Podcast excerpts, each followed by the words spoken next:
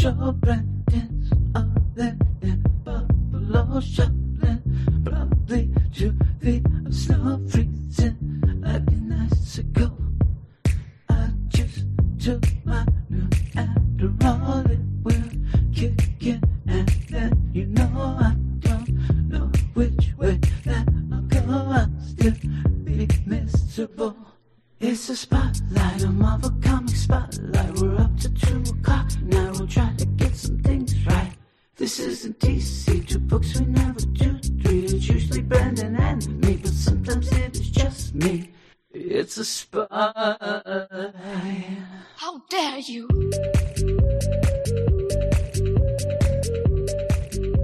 Hello, everybody, and welcome to episode 187 of the Weird Science Marvel Comics podcast. I'm Jim, your host tonight, with another of my X Men catch up episodes where we're going to go through a bunch of books here to get closer and closer to the finish line, get caught up with these X Men books. And we're only a couple weeks away. We'll have this done in a couple weeks, and then the excitement of that will be what will we do next? What will we do next? But before we get on to that, let me tell you where you can find us all around the internets. We are on Twitter at WS Marvel Comics. We have a website, weirdsciencemarvelcomics.com, where we review all the new books. I'll be reviewing the Empyre Avengers book this very week. We also have a YouTube channel, Weird Science Comics, where I do video reviews of both Marvel and DC books, and I am planning on mixing in some manga and some independent titles as well starting this week, hopefully. Uh, I really do have to apologize. If you do go over to the YouTube channel, there are a lot more DC books right now as video reviews, mainly because there's a lot more DC books coming out right now than there are from Marvel. So as we get more and more books out from Marvel, that situation will equal itself out. Hopefully, we so shall see. And we also have a Patreon account, patreon.com slash weird science, where you can go and support us for all these things that we do, but also get a ton of shows in return. One of the things we do every Wednesday night, me and Brandon get together and do the Weird Science Marvel Comics Patreon only spotlight. That is pretty self explanatory, but it is an episode of books picked by the bad butts of the Fresh Start Crew. Beep boop. Uh, and it's one of those where it's exclusive to the Patreon this past week because there's not still a lot of books coming out. We had a new and an old, and the new was Ant Man number five. The old wasn't so old, but it's Power Man and Iron Fist number one, picking from the free books by Black creators that we have right now on the Marvel Unlimited app. And I suggest going and reading that. It is superb. It is good.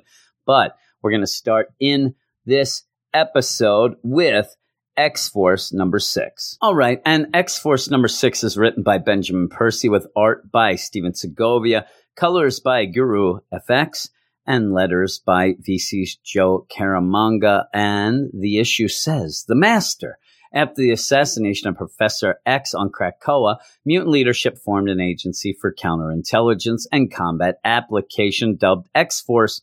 Beast, one of the most tenured and trusted X Men on Krakoa, leads the counterintelligence operations. And this issue seems to be more about what Beast does, the, the line that Beast is stepping over the idea that Beast is kind of making up his own rules as he goes. He's throwing in a little side deal, a little, you know, hey, that's the fine print that I'm saying here. Oh, they're not supposed to kill humans. Well, are they human? Like this all comes into play. And by the end, I felt very uncomfortable with what Beast is doing.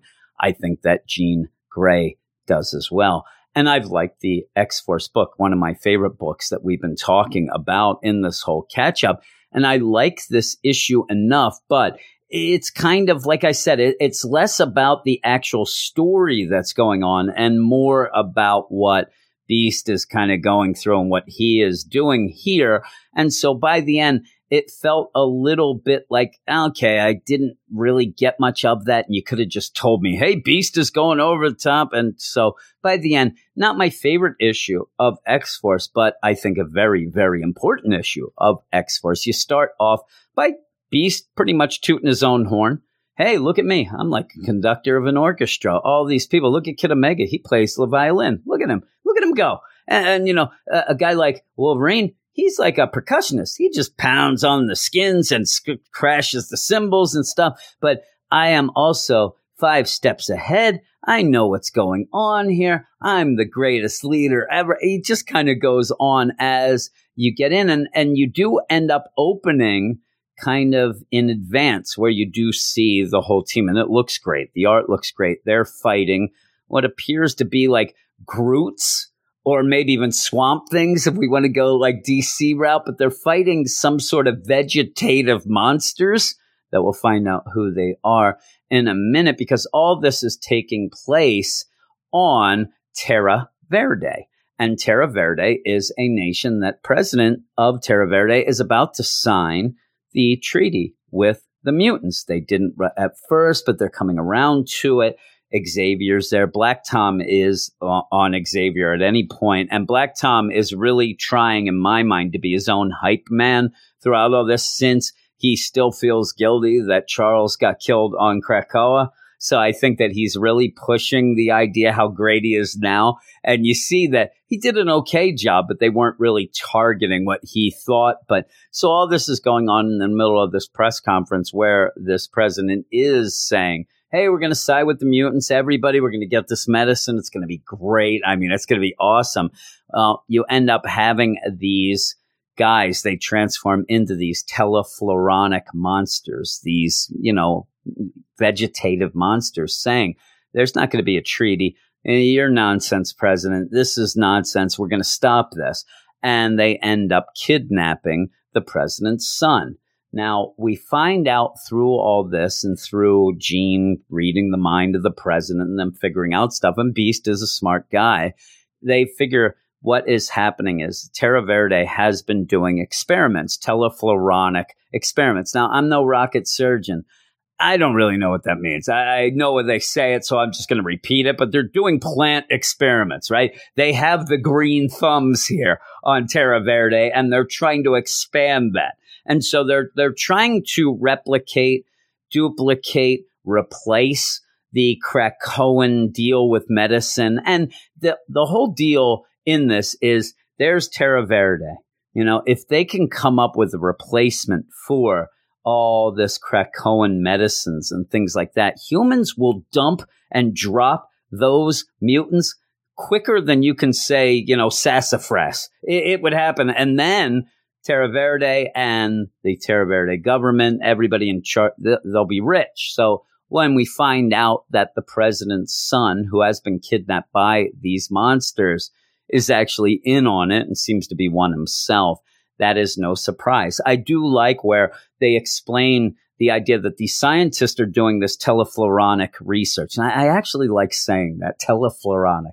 Uh, it, it's like me. I sit in front of the TV like a vegetable, telefloronic. See, it all makes sense in the end, right? Uh, that's what I say. Duh. But no, you, you end up where they make the metaphor deal, the connection of it's just like when you had the early experiments on, uh, you know, nuclear bombs and nuclear fit, all that, where the people doing the experiments, a lot of them, most of them ended up getting nuclear radiation and died from it. So you end up having that as a result of your research. These guys, you know, unfortunately, or in there, they seem to be okay with it. Fortunately, they end up getting this deal where they become these monsters. So basically, the president has to say no treaty now because he doesn't want his son to be killed. But the X Force comes in.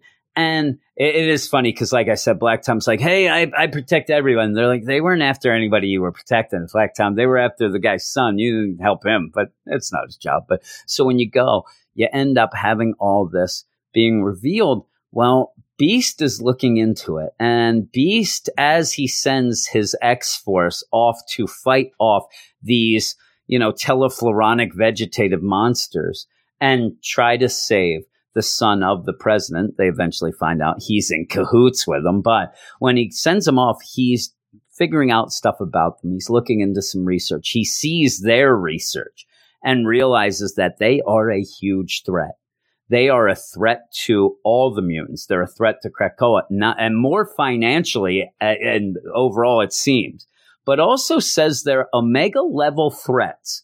He, he keeps saying this, especially to Jean, and I don't know that that's true. I think that he's lying. I think he's just really upset about this research because omega level threats don't just get knocked down and then you just wipe them out. I mean, I think they would have been more of a problem, but this is the thing. Beast wants them dead. Beast has said at the beginning, when X Force goes in, you can't let people remember that we're there. And it's even explained, you know, they, they go in and wipe out some sort of terrorist organization that was doing something and they wipe everyone's minds. And the next day, the building exploded because of a gas leak. You know, they don't want the mutant deal to be out there as anything bad. Even if they seem to be in the right, a lot of times you still don't want that press because of what's going down. So when you're going through this, you end up having these monsters. They get knocked out. They get, you know, they're down on the ground. And Beast says to Jean, you know, leave no witnesses. We can't have witnesses. Uh, it says the telefloronics are capable of healing their host as they are hurting you. So he's saying they're just going to heal. They have a healing factor. They're going to come back. That's a witness. We can't have that. Jean's like, what, whatever happened to don't kill humans? I mean, you're telling me to kill them. That that's not what we do, right? And he's like, no, they're not really human. I mean, they're too far gone. They're more human than human, right? There you go. You have the whole Rob Zombie principle here. You have the Rob Zombie clause. They're more human than you. No, no, they're not going to come back. So you got to kill them. She's not very comfortable with this, and she's not. And also, they're a mega sentinel, you know, deal. they're the level, and this is where an OG like Jean, oh my, a mega sentinel. You say, well, I guess I got to listen. She's not happy with it. She ends up doing this. She is pissed. She ends up saying, you know, hey, because Beast knows this is not right, and Beast is saying. Thank you, Jean. You did great. You did the right thing. Oh my goodness. Everybody's going to be down with you or you know, we'll make you a cake when you get back. And she actually says, don't be so effing patronizing. She knows this is wrong. It's not right. It gets even worse. And it, it ends up really getting towards like the DC identity crisis level type deal. Uh, and people really lost their minds about that and still do because they end up getting this son of the president. They end up getting him, and the Beast is doing experiments. They're trying to figure out some things. And what they are going to do now, they're going to return the son to the president, but they want the president to really be on the mutant side. So he finagles the numbers. He pretty much makes this kid brain dead, gives them back to the president, who then blames these telefloronic terrorists, now is more down with the mutants. It's bad. Well, Beast is thinking ahead. He says, I always think a bunch of steps ahead. This is the plan. Well, as that's going on and you, you know, you're reading the narration from Beast, you're there on Terra Verde with this son who's brain dead. He's a vegetable right now. And I mean, it's quote unquote vegetable. It's kind of a funny deal that isn't funny, but he ends up melding and then kind of glooping, glopping out the window and then forming in what looks to be an even more omega level threat here at the end. And as B says, I'm never wrong. I'm always thinking ahead and I'm never wrong. I think this is going to bite him in the butt by the end. I don't think that that's any shock. But yeah, it's good in a way where I feel real uncomfortable what Beast is doing. And I love Beast. So seeing that it's not necessarily something that I think is way off the deal that he would do and he is trying to help Krakoa, the mutants, with, but he's going about it in a real weird, underhanded way, and and making the others, especially Jean, do things she's not comfortable with. But that ends the issue. I liked it. I liked it. I love the art. I think the art's great. And like I said, I like it in an uncomfortable way, but I still like it. So I'm going to give it an eight out of 10. I'm not going to go any higher, mainly because you don't really get a ton here. You end up having another treaty signed. Yeah.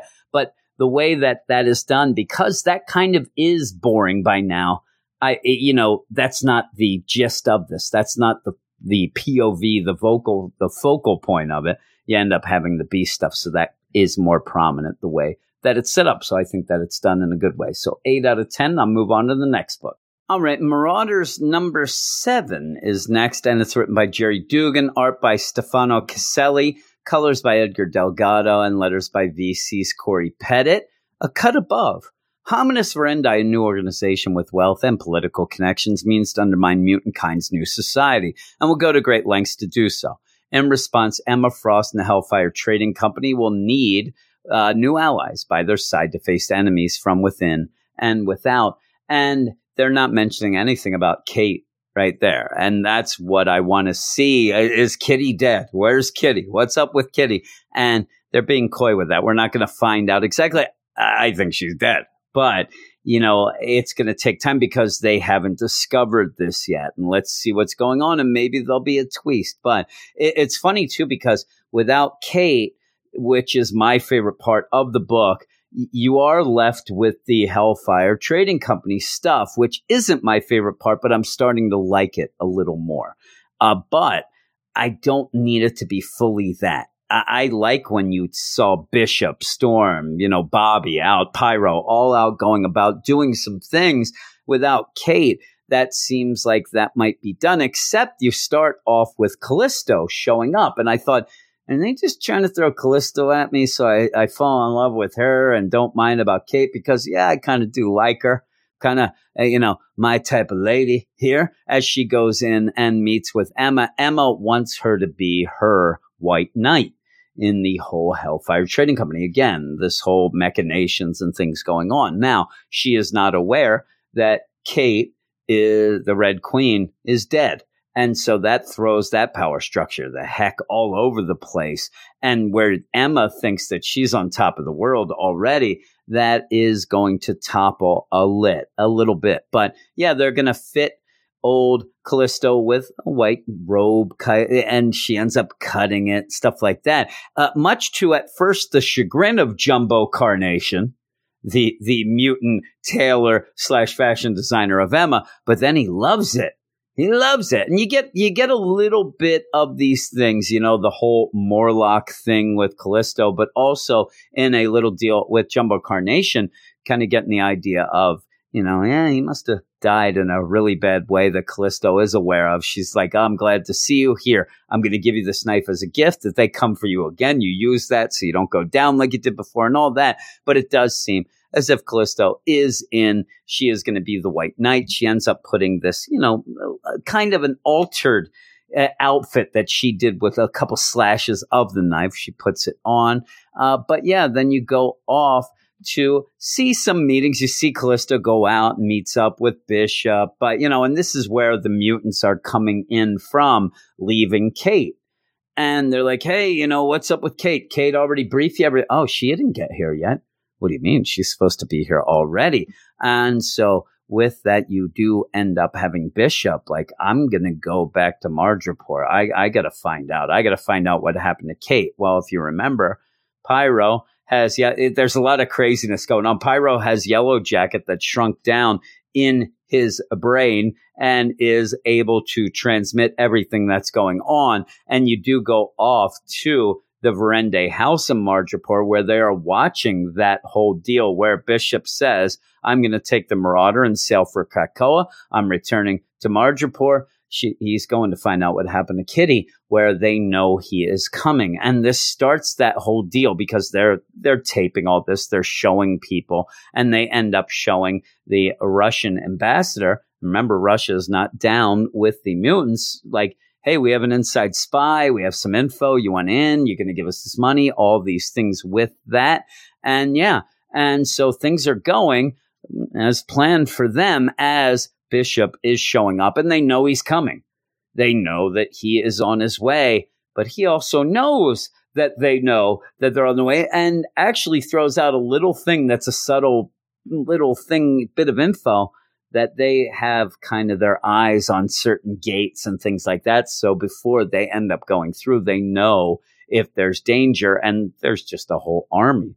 Uh, you know, around this gate, Bishop throws in a grenade right before, blows some people up, comes out, starts headbutting people, starts doing things. And he does see who is involved. He recognizes Manuel Enduque as he comes at him, gives him a headbutt.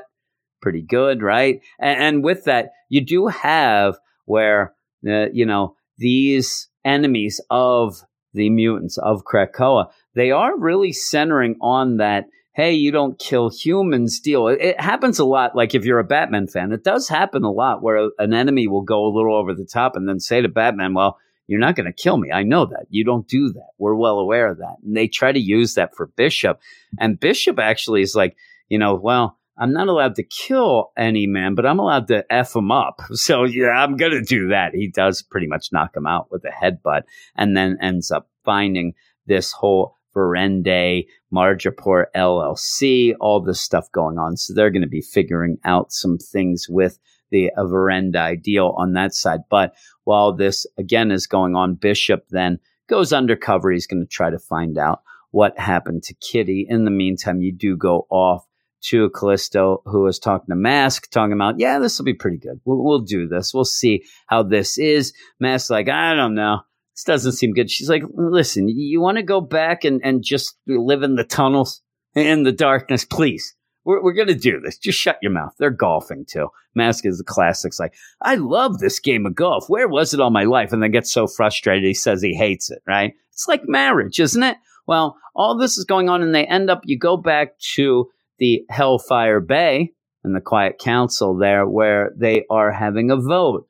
There is an empty chair. That would be Kate Pryde's. And I love this. This is a really good scene where you have Sebastian who knows he was there. He knows he did it. What happened to Kate?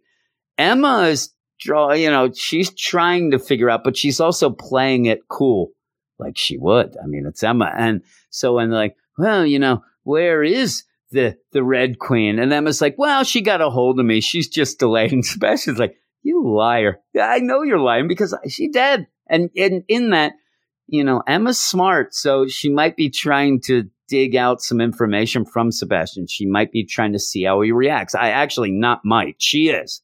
And see what's going on with this. And then realizes, I believe it, you know, realizes already, like, yeah, something's wrong. And says, Hey, Sebastian, enjoy your day today but it's not going to last. And you have Sebastian, he like leans back and puts this thing. I'm I'm surprised he doesn't have a scotch and a cigar and like oh, there's somebody giving him a back rub eating grapes.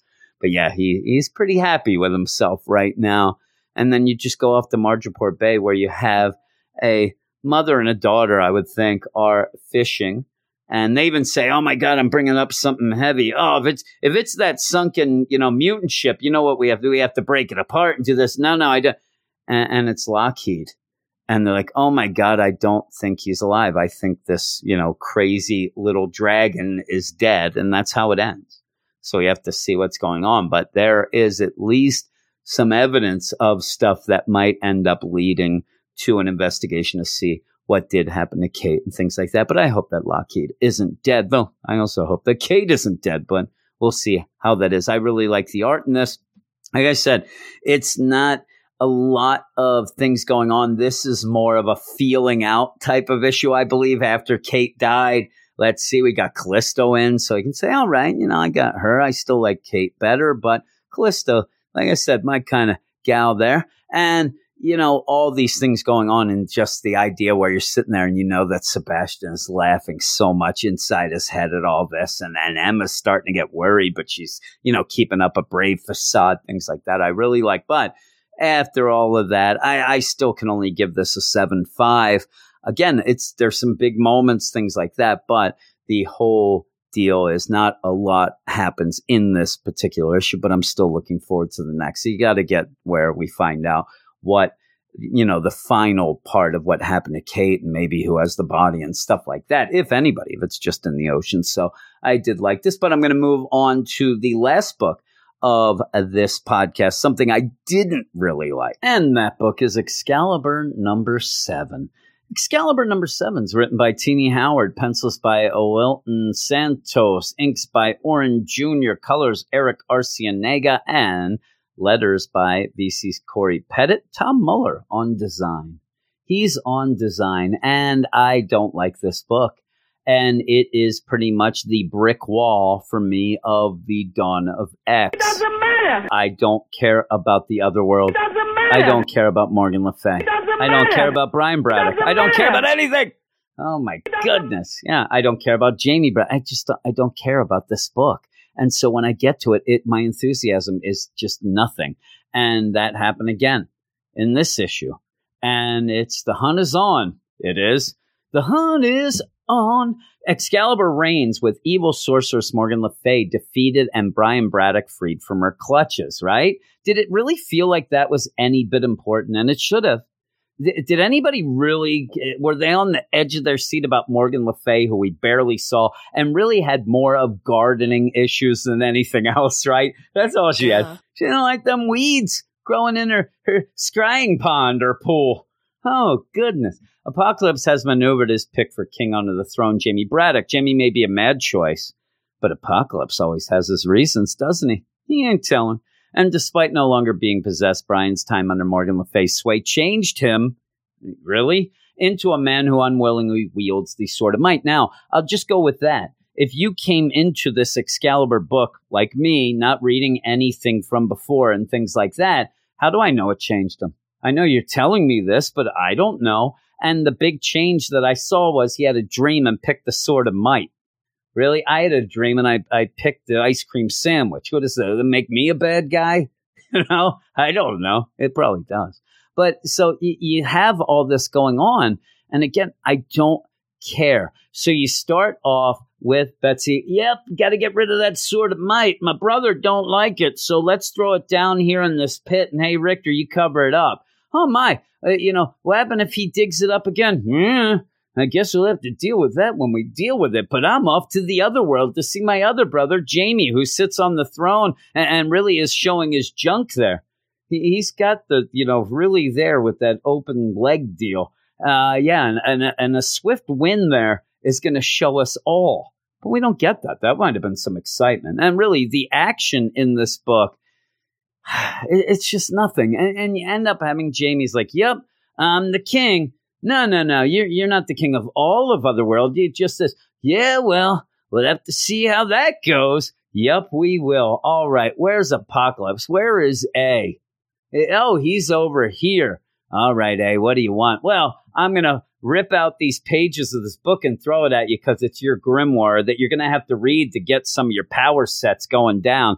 But, you know, eh, whatever, you can do that on your own time, except I'm going to throw it in your face a panel later because I need you to help me get a magical foci that we need a multi-part dimensional component that can act as a homing beacon between realms. All right, that sounds like a lot of fun. That we sounds like great that? fun, right? And and everything's overly worded. Everything is a slog to get through.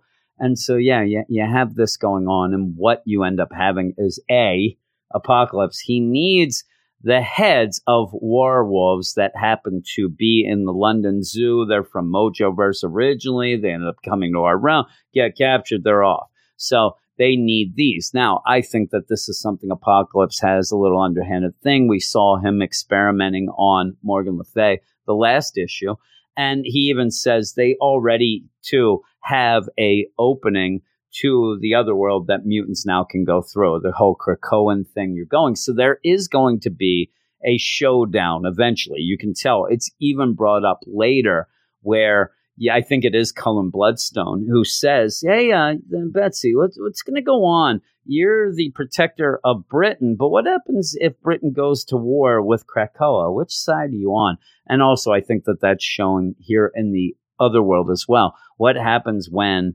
Apocalypse decides to invade? And I mean, I'm talking invade like just mutants come in and the other world freaks out and doesn't want them. You know, it's going to be a conflict of interest with Betsy, which I think may be where we kind of get her out of the Captain Britain or change. Who knows? Who knows? I'll probably be done with this book by then. So you end up, Betsy goes out to talk to Jubilee and Shogo, the little boy turned into a dragon because he's in the other world here, but he's not eating. He, he's eating rocks and cans and he's clapping his hands. He ain't doing nothing. Jubilee's all uh, beside herself. Oh my, what are we going to do? He's not eating. Oh well, I think I'll pick up this Renaissance Fair ham hock and throw it in the air. Fetch! Shogo, and he goes off to get it. And now I'm, you, you just wasted two pages of my life. It's what you did with your nonsense. So then, yeah, you have that. And then you go to the London Zoo. Everybody's there. Hey, we can go in. And it's funny too, because Shogo is in this book mainly to have turned into the dragon, to use the dragon fire to open up the thin veil between the other world and our realm, even though the whole thing seemed to be that they're trying to get a port nonsense. But Shogo, the whole purpose seems to be done now. So what we are going to probably get, and in this issue we do get, an extended scene where Betsy's like, you know what? I think I have found a babysitter for you for Shogo. That seems what it is. And it's Meggan. Meggan would be a great babysitter. You know what? You're right. Meggan would. All right. Two pages lost. I'll never get them back. I'll never get them back ever. And I need them back. I don't have long on this planet. I, I can't. I'm going to, as I'm dying, I'm on my deathbed. They're like, you know, and I'll, I'll say it's my kids. Dad, Dad, well, you have any last words like for mom? Tell Tini Howard she wasted two pages of my life. They're like, I don't know, something about some guy named Howard that maybe dad ended up, you know, doing something with. I don't know. Some crazy, wacky things he said. See, I couldn't talk very well. I'm dying. But they all, they go off to this London Zoo.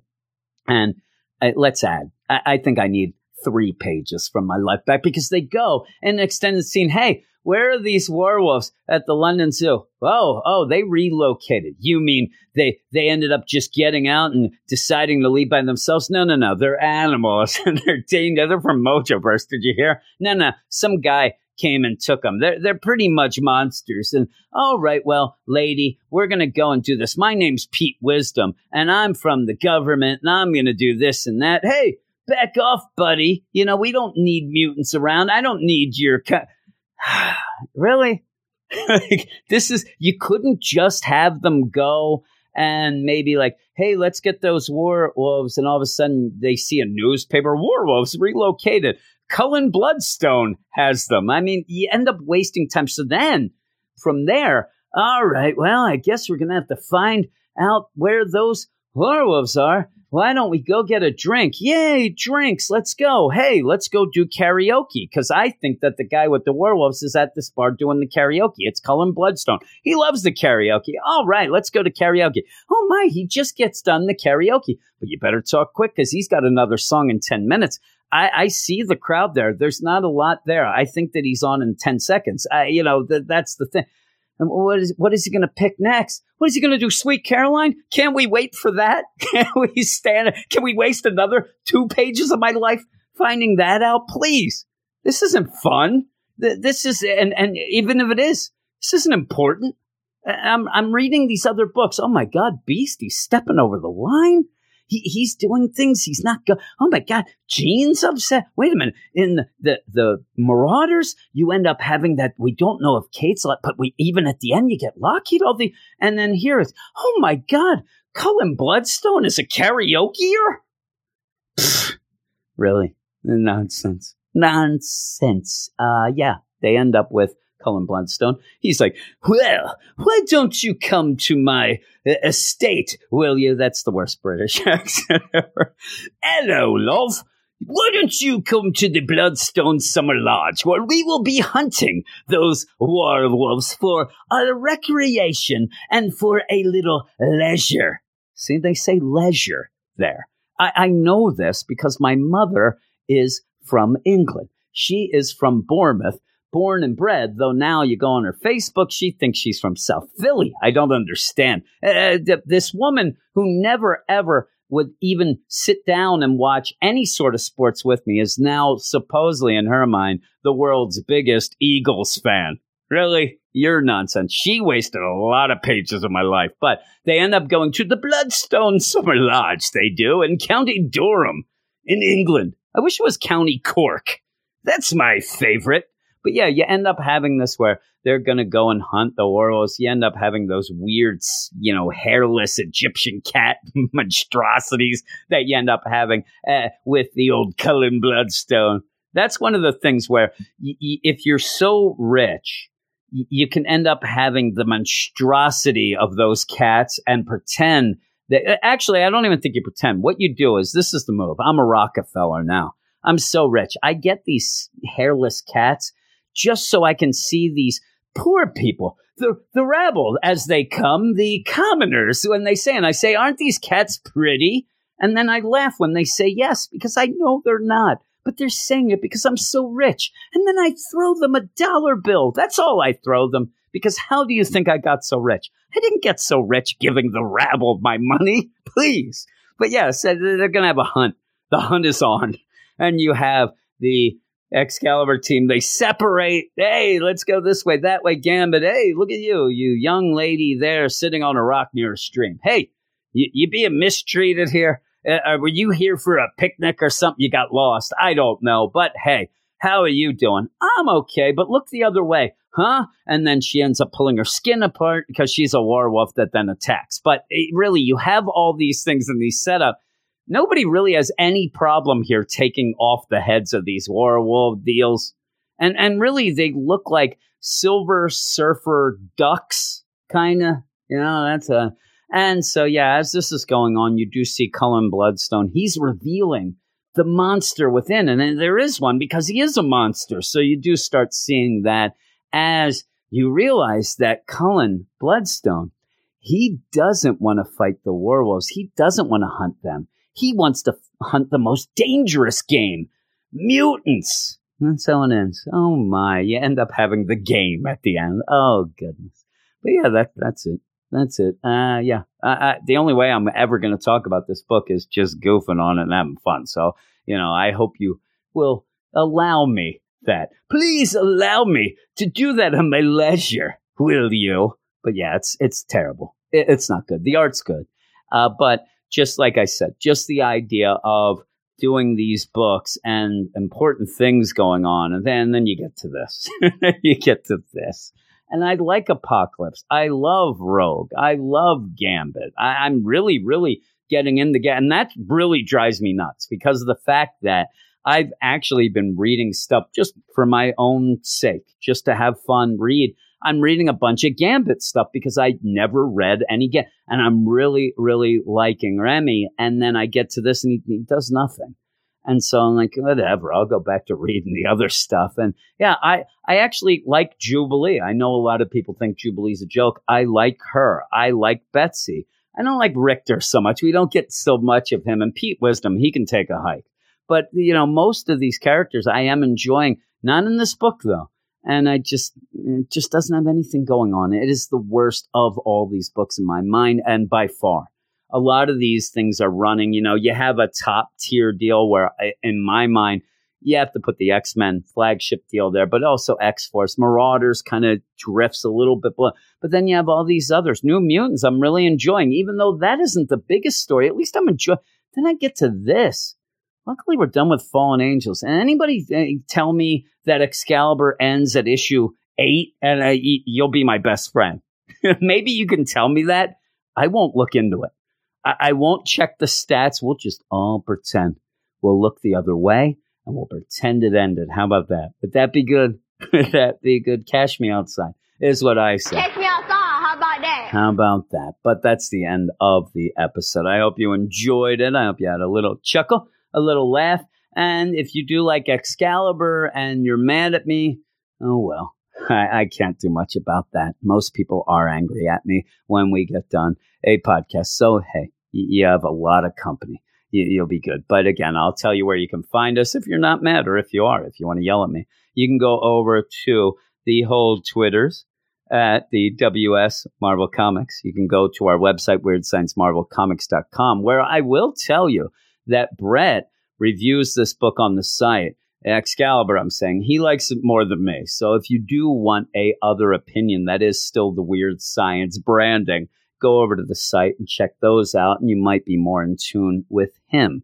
Uh, but you can also go to our like YouTube channel, Weird Science Comics, and I'm actually really looking forward to. it. And I have been debating on whether or not should I do some videos for these X Men books. But since I'm catching up and they are older, some of these, you know, two months or so old, I'm afraid that I'm going to do that and it's just going to be for nothing. I did have an Excalibur review earlier and it wasn't really viewed much. So uh, that's why I haven't done that. But once we get caught up, I will. So I'm looking forward to that. I'm looking forward to doing some videos with the X books. But I, we also have a Patreon. That is patreon.com slash weird science, where again, you can go there, support us for what we do. But in return, uh, I record a ton of shows, a ton of shows. And, you know, I, that's about the most thing that I'll do to pat myself on the back is just say I, I do try to put a lot of effort into it. You may or may not like it. That's for you but there is at least the quantity there. And I'm sure there's something that somebody could get behind and like. But thanks, everybody. Thanks for listening to this. I am going to go off. It's burning hot in this room. It's very late. I just, I don't know why these, you know, X Men shows always end up after, you know, midnight. It's like, um, you know, after midnight, I'm going to do that nonsense. And you can tell because I would rarely sing just live like that for any other reason except that I'm exhausted. So I'm going to go off there. I'm not going to be Eric Clapton because he did sing that. So if you're like, who sings that? And I, you know, I don't need that. I don't need that shade. But I will talk to all of you later.